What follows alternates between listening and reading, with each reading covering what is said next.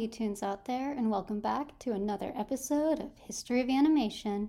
Today, I thought I would talk about that spinach loving sailor, Popeye. Despite the fact that there hasn't been a Popeye cartoon in a pretty long time now, he is still a very recognizable character that tends to get referenced a lot. The creator of Popeye was Elzie Segar. He was born on January 27, 1868 in Chester, Illinois. He grew up with a love of art and cinema.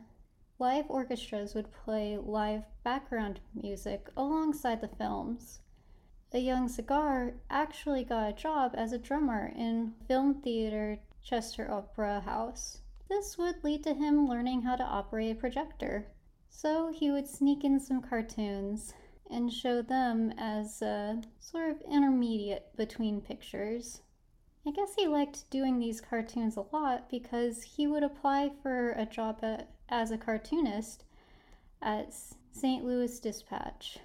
He was rejected, so he decided to take a course in cartooning by W.L. Evans. Afterwards, he was able to get a job as a cartoonist in the Chicago Herald. Segar would take over for the Charlie Chaplin comics from February 2016 till they were discontinued later that year. He worked on a few cartoons, but the one that we all care about for this episode is Thimble Theater. Thimble Theater started out as an imitation of, um, well, this name isn't really appropriate to say nowadays, so I apologize for this, but the comic was called Midget Movies.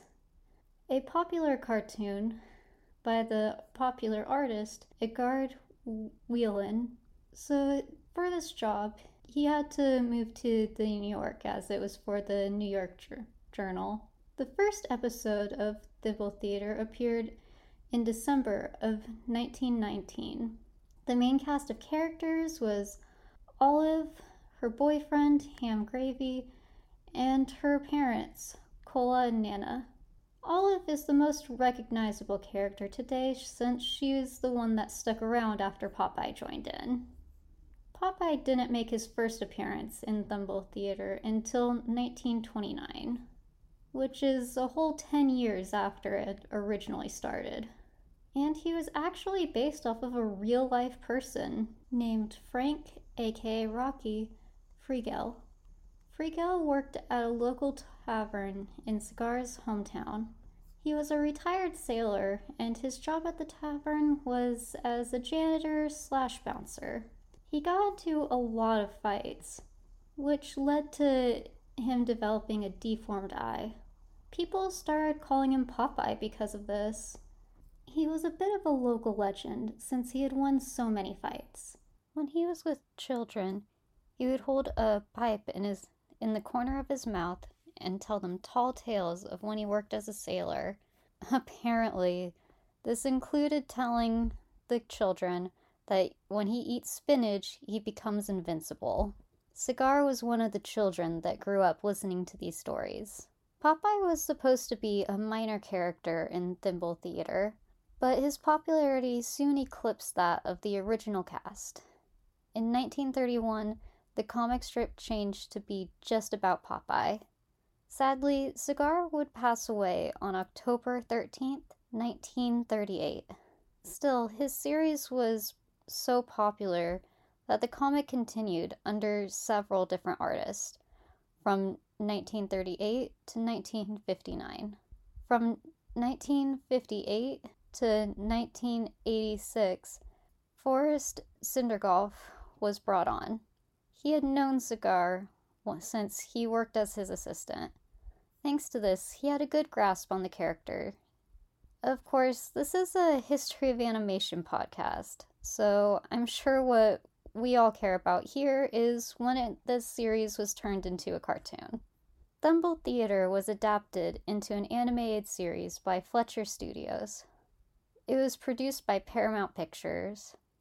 Popeye's first appearance was actually in Betty Boop Presents Popeye the Sailor, which debuted in 1933. I wonder what this was like for audiences. Betty Boop was an established character on the screen, while Popeye was a very popular comic character. It must have seemed like a major crossover event to them back then. This was also the first time that they played his theme song, I'm Popeye the Sailor Man. Popeye was originally voiced by William Costello, then later passed the role to Jack Mercer. The first episode of Popeye's own series was called I Yam What I Yam. Fleischer Studios would make 109 Popeye the Sailor films between 1933 to 1942. Unfortunately, uh, Fleischer Studios would close down, so at that point, Famous Studios would take over. They would make Popeye films between 1942 to 1957. At this point, theatrical shorts were on their way out.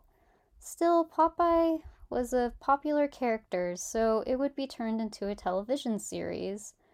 This was produced by King Feature Syndicate. Popeye the Sailor is an animated television series consistent of 220 episodes. These episodes were produced between 1960 and 1962. This series was so popular that it would continue to be syndicated well into the 1990s. In 1978, King Features Syndicate would team up with Hanna-Barbera Productions to produce the all-new Popeye Hour.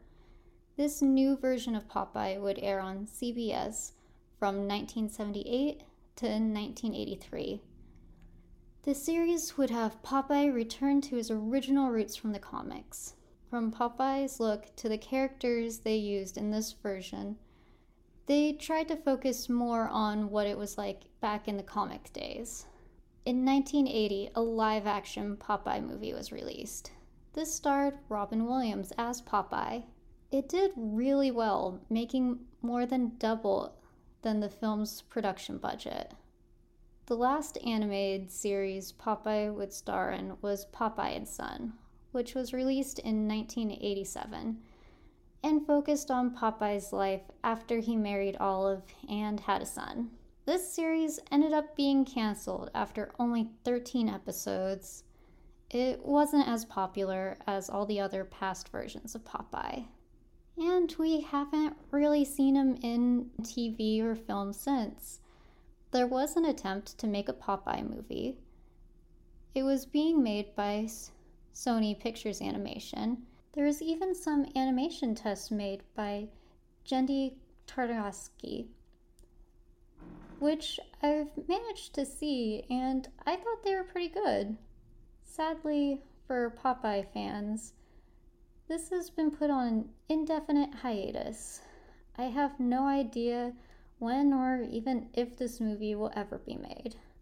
The most recent Popeye focused media that I could find was a Popeye comic book that was released by IDW in 2012.